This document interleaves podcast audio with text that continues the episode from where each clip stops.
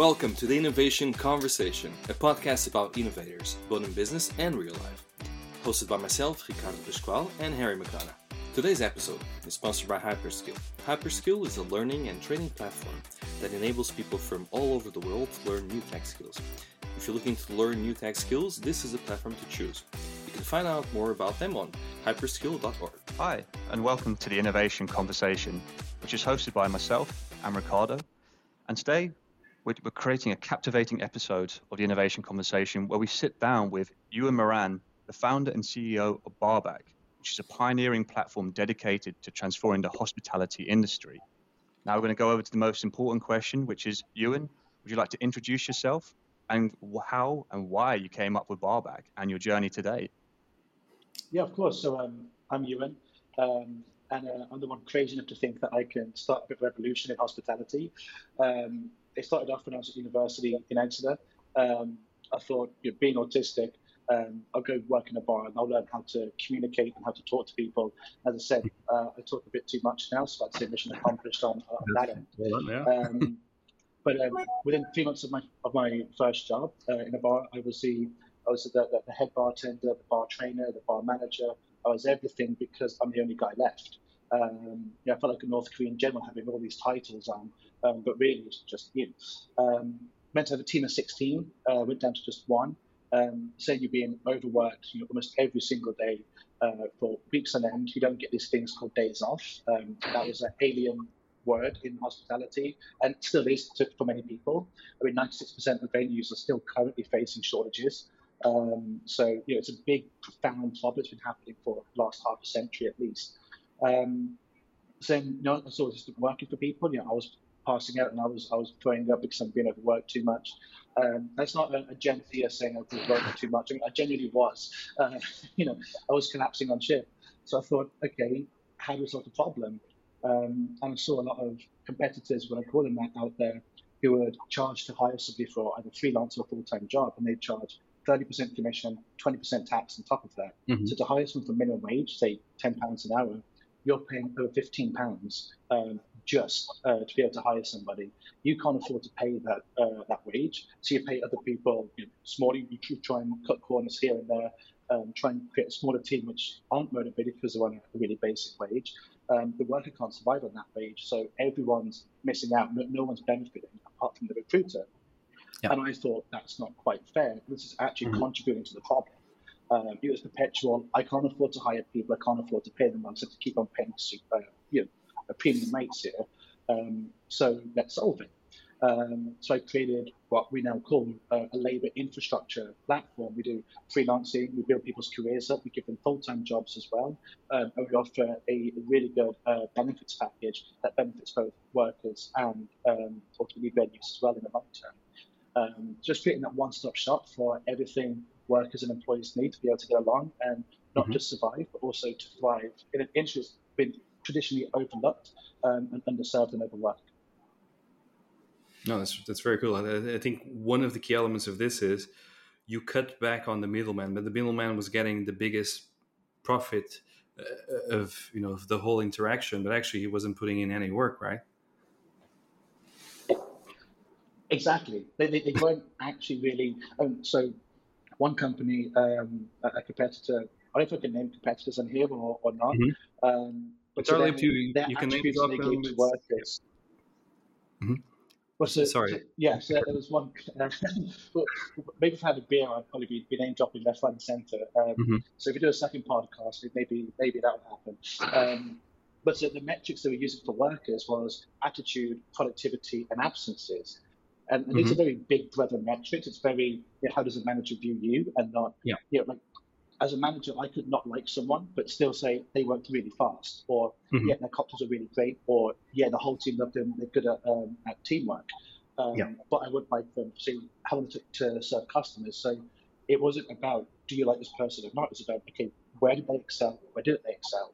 Um, which you know, even if I'm going to work, I've still got a scar from burning myself using the coffee machine. But I make yeah. a really neat margarita, so basically put me in the bar and not on coffee, and, and that would be you know, I think every worker should be able to demonstrate where their strengths are, where their weaknesses are, so that then employers then know where to put them. That might be a radical idea, but mm-hmm. I, I, think it's uh, it's common sense, which I do believe is in short supply nowadays. No, it is. I don't common sense either, by the way. But common sense, hundred percent, is in short supply. But you actually touch on something that that is interesting. Um, if we take Gordon Ramsay, for example, a figure we all we all kind of love and, and know, he didn't perform that well in his first job. Actually, the the whole Gordon Ramsay started when they were filming a documentary on I think Marco Pierre, who we work with. I probably got the, his name wrong. Mm-hmm. Um, not, not of my age, and they were filming a documentary, and he decided to uh, organize a mutiny and leave midway to service right? And that doesn't go on showing actually he was a bad worker. Quite on the contrary, he was a very good worker. He just didn't find the, the working environment he would prosper in. And it's the same thing in a lot of hospitality jobs, right? You might fit in, uh, I yeah. don't know, a Scottish bar where everyone wears kilts, or you might not fit in. Um, so you need to find the, the ideal gig. But that does not mean you're not a good worker. It just means you haven't found the, the right place to work in, right? So uh, it, this was I was just going to ask you a question. So, um, by having this type of metric and removing the recruitment uh, out of it, uh, or the, the, recruiters and their fees, um, what sort of differences and what sort of stories can you tell us about people who you know completely changed their life? Um, I'm sure you have tons of really, really yeah, well, stories. But yes, so um, I was known. Uh, the actual bar that I began managing properly called Peak Moon um, mm-hmm. I was kind of known at university as a Peaky Blinder bar manager um, yeah. because I sort of a bit of a Birmingham accent. So I have a Peaky Blinder cap. I have my braces, my waistcoat, my uh, my, my trousers. I, yeah, I look like a, a Peaky Blinder, and mm-hmm. that, that was the idea. Was okay, how can I bring some kind of personality and some you know shabam to, to this venue? It's a really new venue, only just open, like months prior to me joining. Um, and so that that was the idea. So uh, people that came up to me at university knowing who I was, I was asking where can I get a job.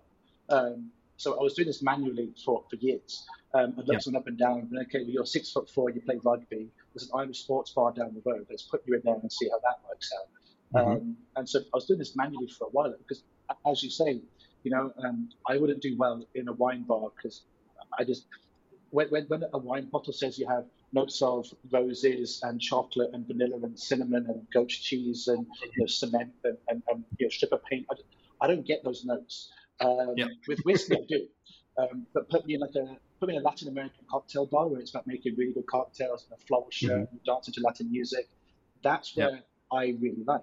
Um, and so again, how about you have an app here that shows it's not just what your skills are, but how good those skills are in certain places of work because some people prefer to be in a sports bar with sports fans and sports going on, pulling pints. Some prefer mm-hmm. to be at a French wine bar where they're going through taste of certain wines and what that yes. feels like, how to pair it up with types of food. So that was it. it was it's social matchmaking, not just professional matchmaking, um, mm-hmm. and that was a big point for us when we when we started out. Um, yeah. But that doesn't make you thirty percent commission. That's something that requires putting money down just because you care about the industry, not about making profit. Um, mm-hmm. So there was that kind of, okay, we're going to spend more money doing this, and in the end, it's going to benefit the industry, but we're not going to maximize profit to the extent other people do. Yeah, I think that that's that's the key element. For example, I'm not a big sports person. I know Harry is a great footballer. I, I'm horrible at it. So if you put me in a sports bar talking about football, I'm gonna both gonna have the most miserable face as if my team is losing every single day, right? Um, I do like the whole bar environment, but not in a sports bar. But if maybe if you put me like in a foodie place, I'll love it. Oh yeah, exotic food. Yeah, we put this, you know, yeah. fancy ingredient from somewhere, so I'm gonna love it. But again, it doesn't mean I'll be a bad worker. It just means it's not a good fit, right? And I agree with you 100. percent I think Harry agrees as well, exactly. right? Yeah. You need you need to reward people well, definitely. for what, where their passions lie. Yeah. I think Ewan, are we quite interested to find out about your early days? What kind of brought you into this? Because from previous conversations, there was quite an interesting backstory to yourself about was it building nuclear power stations at a very young age? It'd be quite interesting to elaborate on that, and I can see the smile on your face. yeah, well, I mean, this weekend that I was just at, you know, it was all about um, so then the BC for 15, 17, and um, it's sort of like getting young people who are kind of super nerdy and super innovative and getting them all together. And I was saying to Harry, there was a, there was somebody who was like 16 years old building like a, a bio um, recording app to measure athletes' like burnout stress levels when okay. you're 16 doing this. It was, it was full of people like that. But um, yes, for me, you know, I'm 24 now, but um, 10 years ago I began uh, working on Project Nevada, which was named aptly after the uh, Nevada test sites where the nuclear bombs were tried. We, we might get to Area 50 and then Area 52 onwards. Yes, yes, yes. And then Area 51 currently doesn't actually exist, but um, yes, uh, moving on. So I was building, um, the idea was to design a nuclear reactor that was portable. Um, basically democratize energy because nuclear fission is really cheap, um, yeah. it's really reliable, um, it's really eco-friendly, despite what some people say. It actually is eco-friendly too, as long as it doesn't go kaboom. Um, if it does go kaboom, then you've got a problem. But you know, just just you know, look after it, and look after you. And you can put these reactors in um, industrial in like industrial estates, um, military complexes, any any mm-hmm. high security area like the government building, like the White House, for example. You put them here, um, and you can use it for spaceflight as well. Um, you know, currently, you know, to get to Mars, it would take us about three to nine months.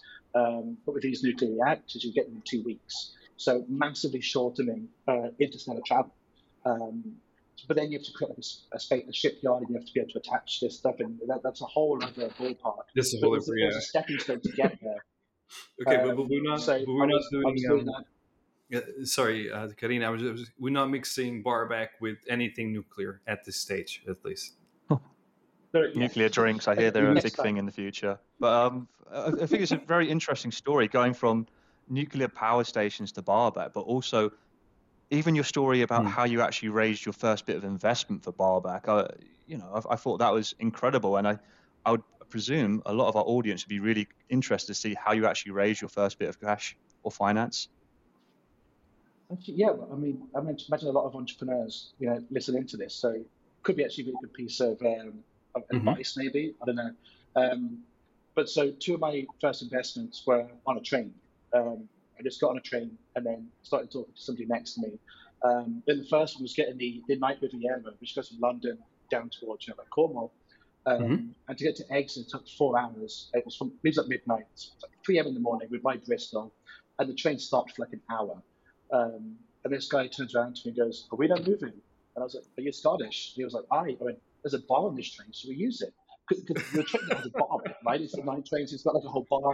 Right? Yeah. Like the two Scotsmen has to do what two Scotsmen should do, and there's a bar on the train. You, you, the appropriate mm. thing to do is to, to go to the bar and, and, um, and, and drink it dry. Um, and we did. He was asking me all these questions about what I'm doing, and yeah, I'm, well, I'm an entrepreneur. You know, my mm-hmm. head was little big with the questions he was asking. Yeah. And then I asked him what he does, and he was like, "I'm a global director over Aldi." I was, and oh, wow. I, I sort of eat the words I just said. Um, mm-hmm.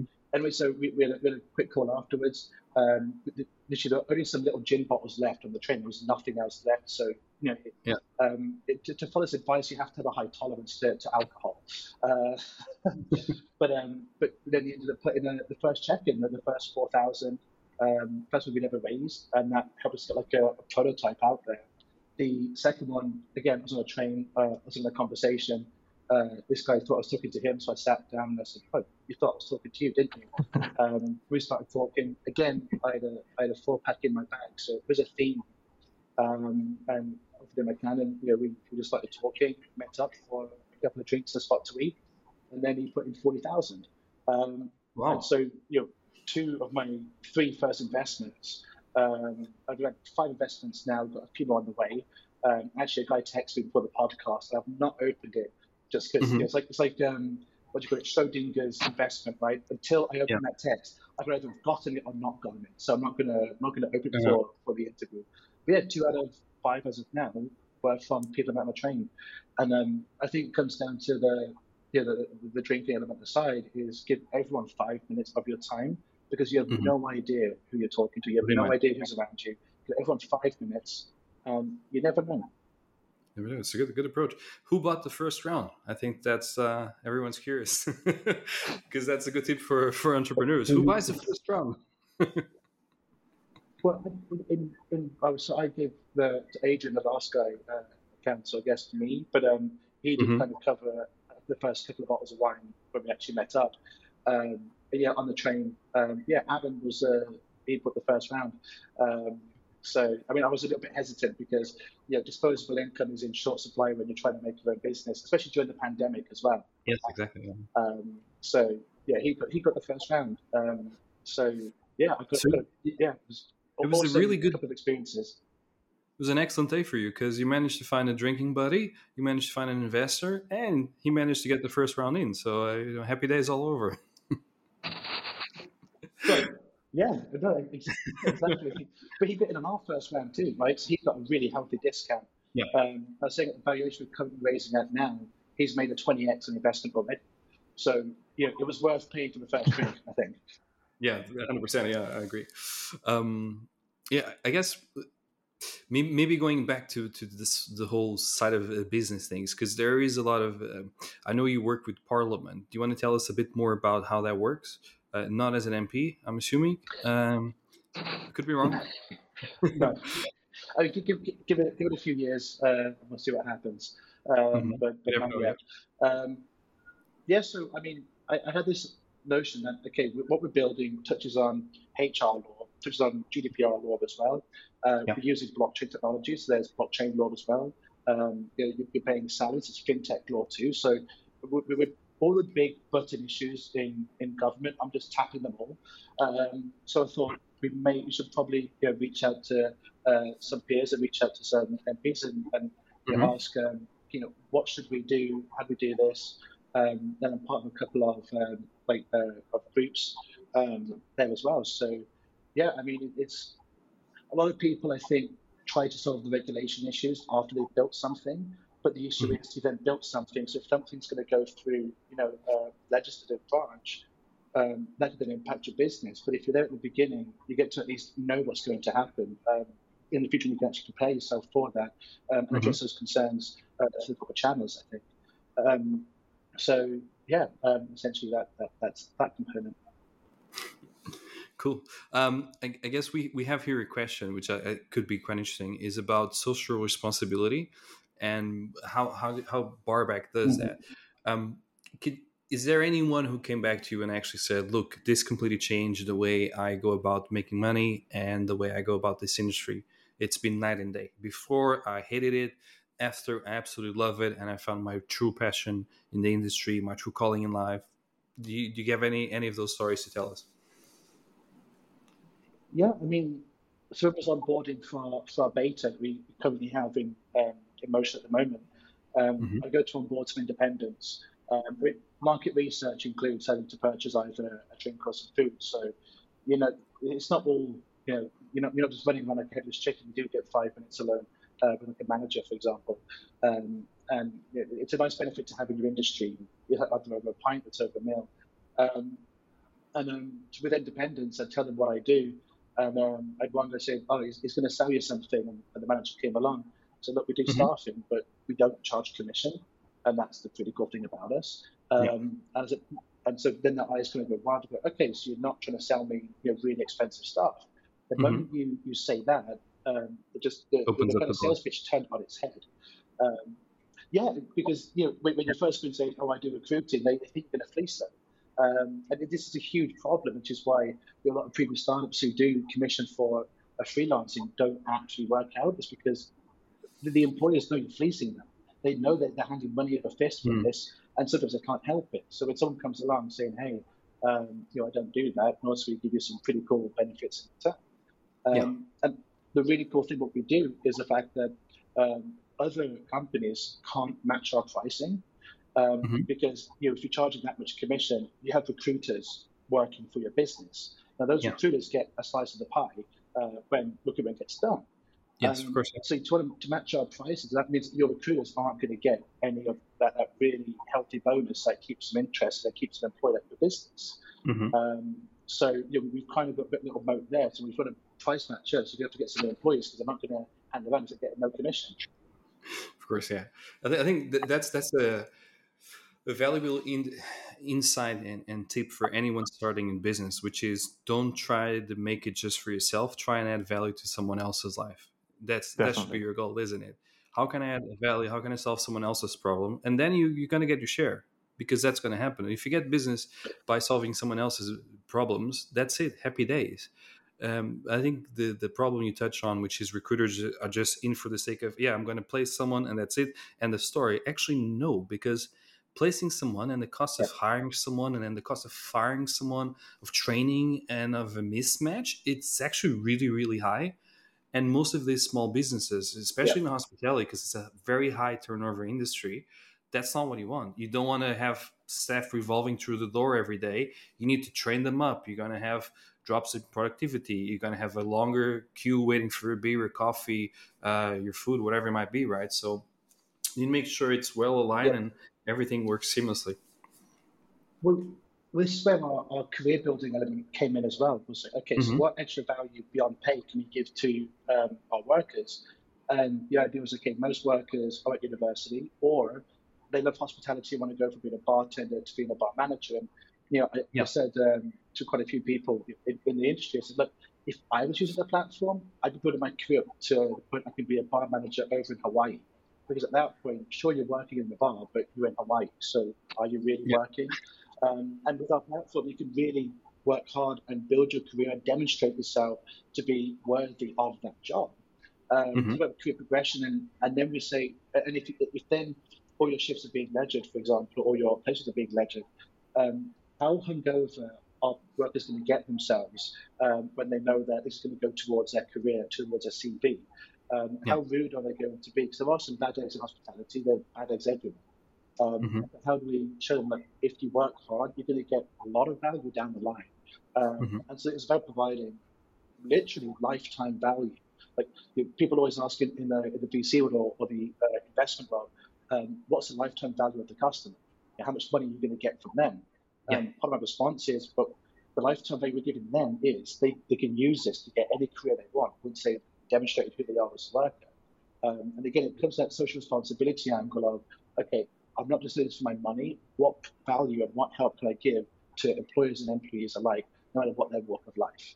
Um, and that was a really central question to planning everything what we did. It's definitely a very big. Yeah, uh, that, makes, that makes makes good sense. I, I, was, I was going to quickly mention on that one how, I, I guess, going on to a certain area, which is yourself being quite young, 24 you mentioned earlier about having uh, autism as well. How do you find these? I guess they're not stigmatisms. Nowadays, we're here to promote and really alleviate these into the world of EDI. How are you finding that's really helping you in, in today's world, being young, a young entrepreneur, um, you know, uh, someone who's in the EDI brackets? Are you finding it's more open for you, or is it a very, still a very, very tricky world? Because you come across as a, a lot more mature. I wouldn't have taken you for 24 maybe my age or or Ricardo's, but it's, it's the years of wisdom you have. Yeah, no. um, I yeah, he, he normally well the questions asked so far I'm nodding and him I'm shaking. Um, EDI doesn't really apply to neurodivergent people. Um, it should, but it, it's still and it, it's a it's a bit of a mindful at the moment. It, it's still you know what do you look like if you've got a physical disability um, then you do fit that track. If you've got a mental disability, um, one don't ask. So all the funds set to apply to all the programs, accelerators. Uh, people ask, you know, what's your um, what's your race, what's your religion, um, what's your gender orientation, what's your sexual orientation, all that mm-hmm. stuff. Not one fund or one accelerator out of the probably half a thousand I've applied to, they asked, do you have neurodivergence? Um, no one asked it, not a single person. Really? So, um, yeah, really. I mean, yeah, wherever I've applied to, there's, ne- there's never been that little tick box uh, where you can show, look, I'm I'm neurodivergent. Um, I've yeah, I know. I, I was really frustrated with this actually. I'm at all. Yeah, we, we, we, we, do also exist, you know. like we are, no, we, we, do exist as well, and um, no that's one, that's the thing because for me, like, soul that. That that is impressive because I actually think because I apparently I got ADHD which explains why I love cooking so much because I'm multitasking all the time and I love the intensity, right? Multiple tasks, yeah. high intensity, high dopamine, my brain is happy. So if I was to run yeah. a, restaurant, I'll be looking for people exactly with the same type of energy because I know they can multitask. I know their brain is built differently and I know they will thrive in a high intensity type of environment. But if you if you're yeah. looking for something on the other side of the, the, the spectrum, maybe someone who needs a more focused approach, something like that, maybe I would go um, for someone who's the, the, exact opposite. They need concentration, they need focus. They'll be excellent pastry chefs, for example, right? Those really beautiful yeah. cakes, tons of layers, things like that. So yeah, why would you not try to fit into to those skills? Because I think it's a skill, it's a superpower. Um, I've also going through my diagnosis for for ADHD, and um, I ADHD is one of those like I love it and hate it at the same time. It's just yeah yeah, it's uh, it's really chaotic when you are in the domain of chaos and you are cooking. You've got twenty things mm-hmm. at once. Like you just need like Superman mode. Um, mm-hmm. So yeah, I, I, totally understand where you're coming from there. I, I think that's what's great about entrepreneurship. If you have ADHD, is that you are doing multiple things at once. You're replying to multiple emails, multiple calls, multiple meetings, um, trying to work on multiple designs and stuff. And it, it's like cooking. You're cooking a business. Um, it, it, the, the, cook time takes a while, um, but you know, hopefully uh, you've got a really tasty dish once you finish with it, and everyone loves it. Um, and I think that's a pretty cool metaphor that we could we could use. Um, but um, you know, like I say, I I've never seen an application which says that at all. Um, being young though does help, mm-hmm. and it either does or it doesn't. so sometimes you get past when you're a young student um, you haven't done your five years at Deloitte or PwC or EY, um, you mm-hmm. haven't done your two grad scheme at JP Morgan, so what do you know? Um, and you have to prove that you do know something, but then the door's open. Sometimes when you're young, um, actually, so this fun, including 17, um, which I've got the book here, the awesome book that is written. It's about you know, investing like young people at that like mm-hmm. young age, uh, really taking them uh, uh, with them, creating the invisible, the invisible college, he calls it. Um, mm-hmm. And you know, so, so you've got people there who, if you are young, go, okay, you're nuts, uh, but you're nuts enough to make something work. Um, yeah. They just show us that. And some people are like that. They, they like the, the underdog. They like the young person who's got that little bit of naivety, but also has that kind of passion and they have the knowledge. Yeah. So um, yeah. the young one, it, it goes both ways. Um, but the neurodiverse one, I, I'm still yet to, to find people who uh, even ask that or even consider it to, to be a thing. Hmm. I, I, got a follow up question that's related, but at the same time not related, which is to do with the shortages in the industry, right? Um, so for all our international yeah. uh, listeners, just to kind of um, put things in perspective, the UK went through a process called uh, Brexit. Uh, we're not going to get political on this at all, uh, but it did it did mean that a lot of no, because we all have our own opinions, obviously. Um, but it did mean that a lot of the young workers coming in from the European Union are no longer allowed to come into the, the country and also a lot of the hospitality jobs are not particularly well paid, which means that uh, the UK can no longer hire people from abroad to work these type of jobs because they pay under the threshold for immigration. So, how are you finding?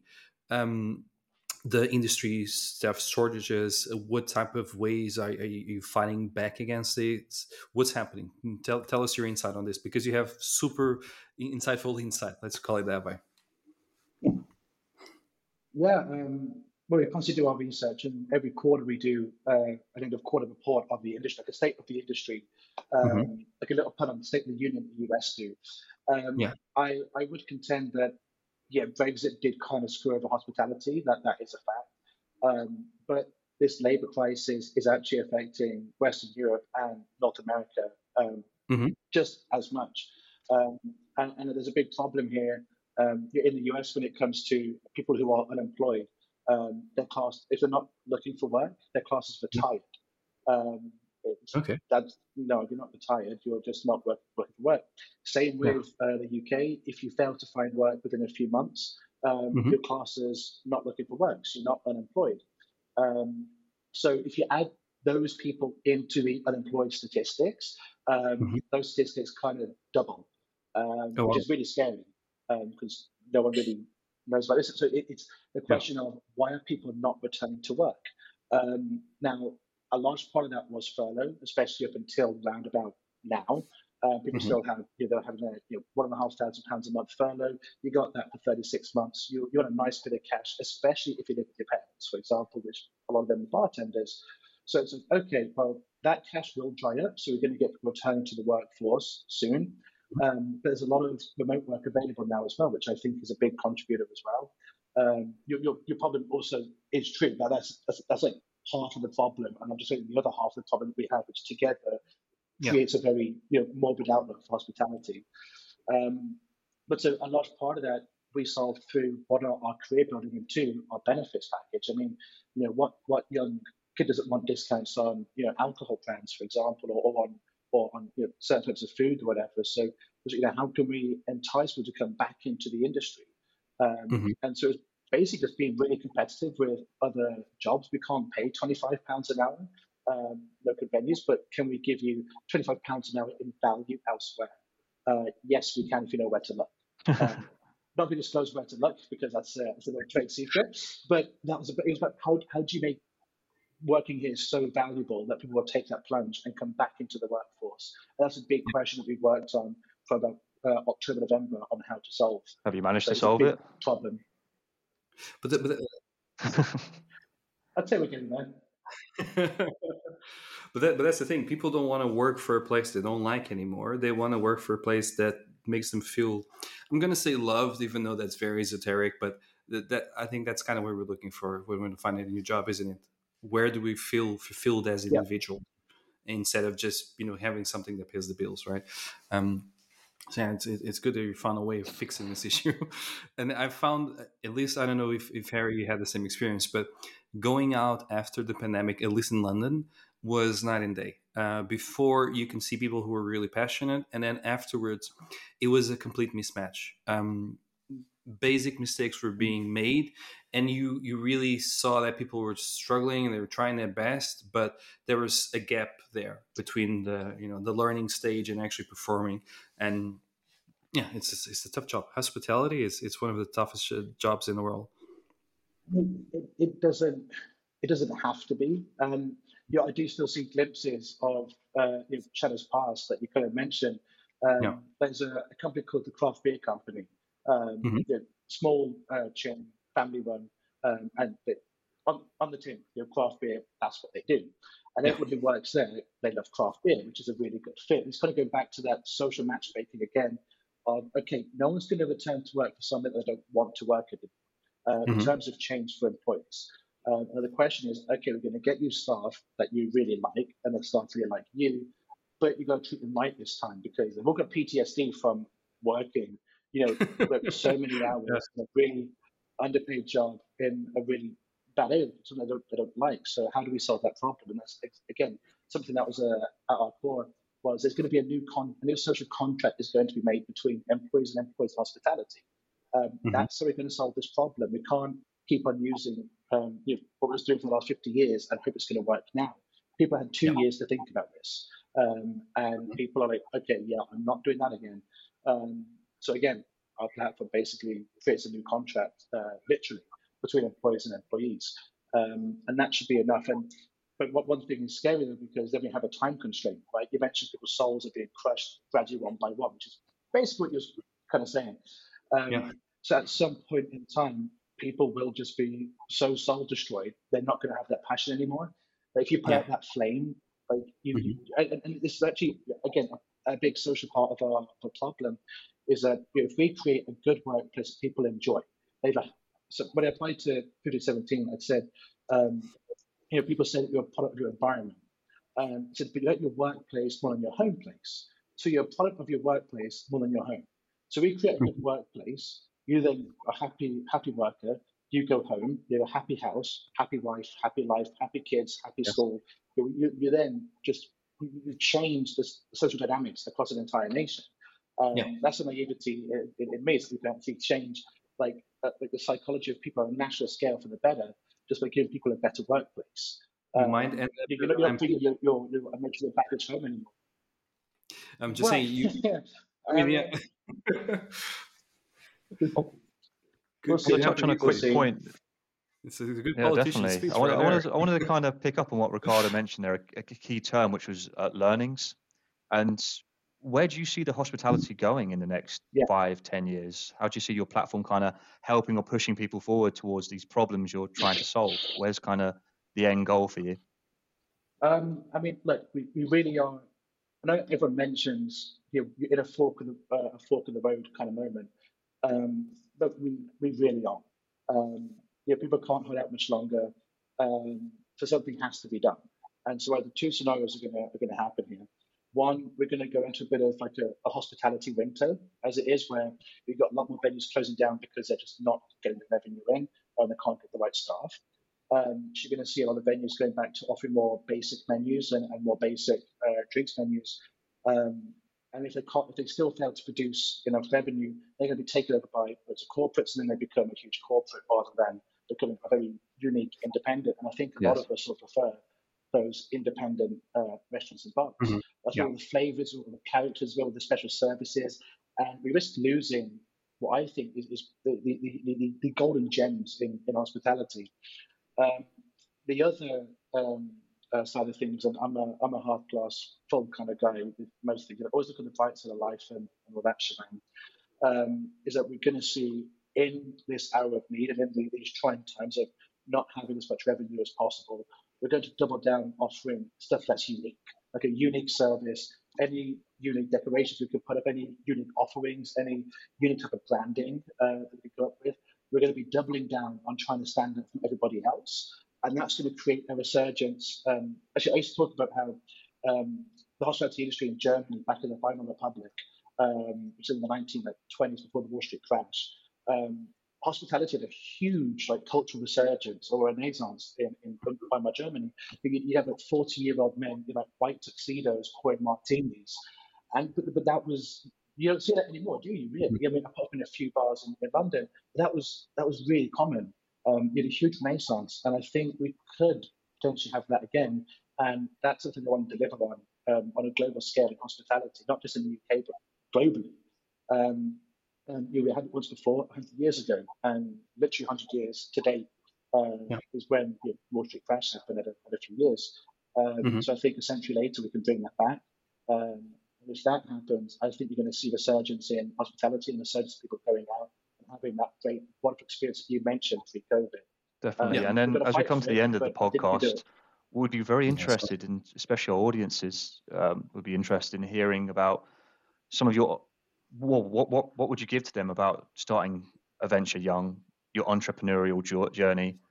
What are some of the challenges that you faced and successes, and what kind of insights can you give to our audience in regards to doing what you've done, taking the leap, going? You know, you, you mentioned I think you dropped out of uni at one stage, and now you're pursuing this full time as well. What, what advice would you give them? Yes, so, so I've got, I've got a short and you know, almost three years worth of advice into, into a couple of minutes. That's going to be a a, a challenge. there we go, a challenge. I feel so by myself. yeah. Um, I mean, look, when I saw people at university who are trying something new, you know, I, again, get asked questions because I, I was, I'd incorporated, I was, I was doing. Yeah, I was crazy enough to take the leap and incorporate the business and go, okay, I'm now a director of basically a shell corporation, but you know, I'm still a director of a company. Um, I'd say in short, if I could do it in two words, I would just say be prolific. Um, everything you do, be prolific. You know, when we got to investors was we I wouldn't stop talking to anybody about what we're doing. I would talk to absolutely anyone in the months. You know, be prolific. Um, you know, try and set to as many as many accelerators as you can. Try and sub to as many uh, events as you can. I mean, we've got something called Eventbrite, and most of these events are free. And actually, in the entrepreneurial world, everything's like a trade secret. Um, but no one really goes to paid events. Uh, if, it's a, if we're not given beer and pizza, we don't go.